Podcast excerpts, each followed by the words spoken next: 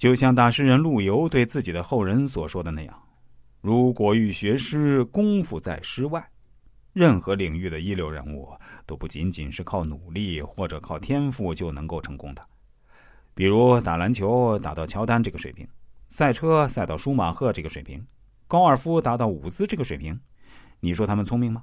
勤奋吗？当然有，但肯定不仅仅如此。否则，就你一个人聪明，就你一个人勤奋吗？你的对手就不聪明，他们就没努力吗？显然不是的。经常听人说呀。我们中国学生的数理化水平很高，我们初中生的数理化水平就相当于美国高中生的水平了。我们高中阶段那几乎学完了美国大学生的课程，但是为什么最终取得科研成果的、获得诺贝尔奖的很多是美国人呢？大家考虑过这个问题没有？我个人认为啊，我们的科研没有出成绩，差距啊，并不是在基础知识的掌握，而在乎一些灵感层面的东西。这些灵感的获得就不仅仅是靠死读书能够实现的。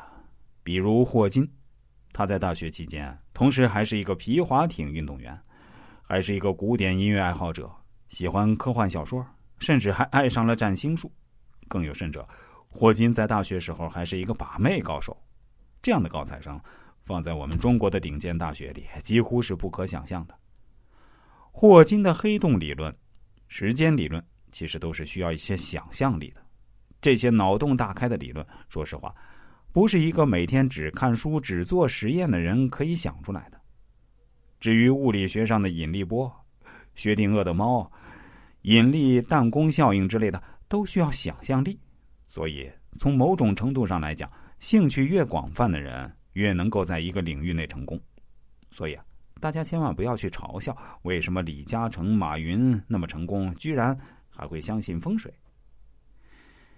还是跟大家说一个我算命的案例吧。记得几年前，一个网友啊找我算命，他的烦恼是自己跟老婆都是九八五名校毕业的，但是他们的女儿就是学不进去，这让他非常恼火。甚至可以说，他的女儿那几乎就属于学渣类型了，班上经常是倒数。他说自己都不好意思去开家长会，他不明白为什么女儿没有继承他们夫妻的优秀基因呢？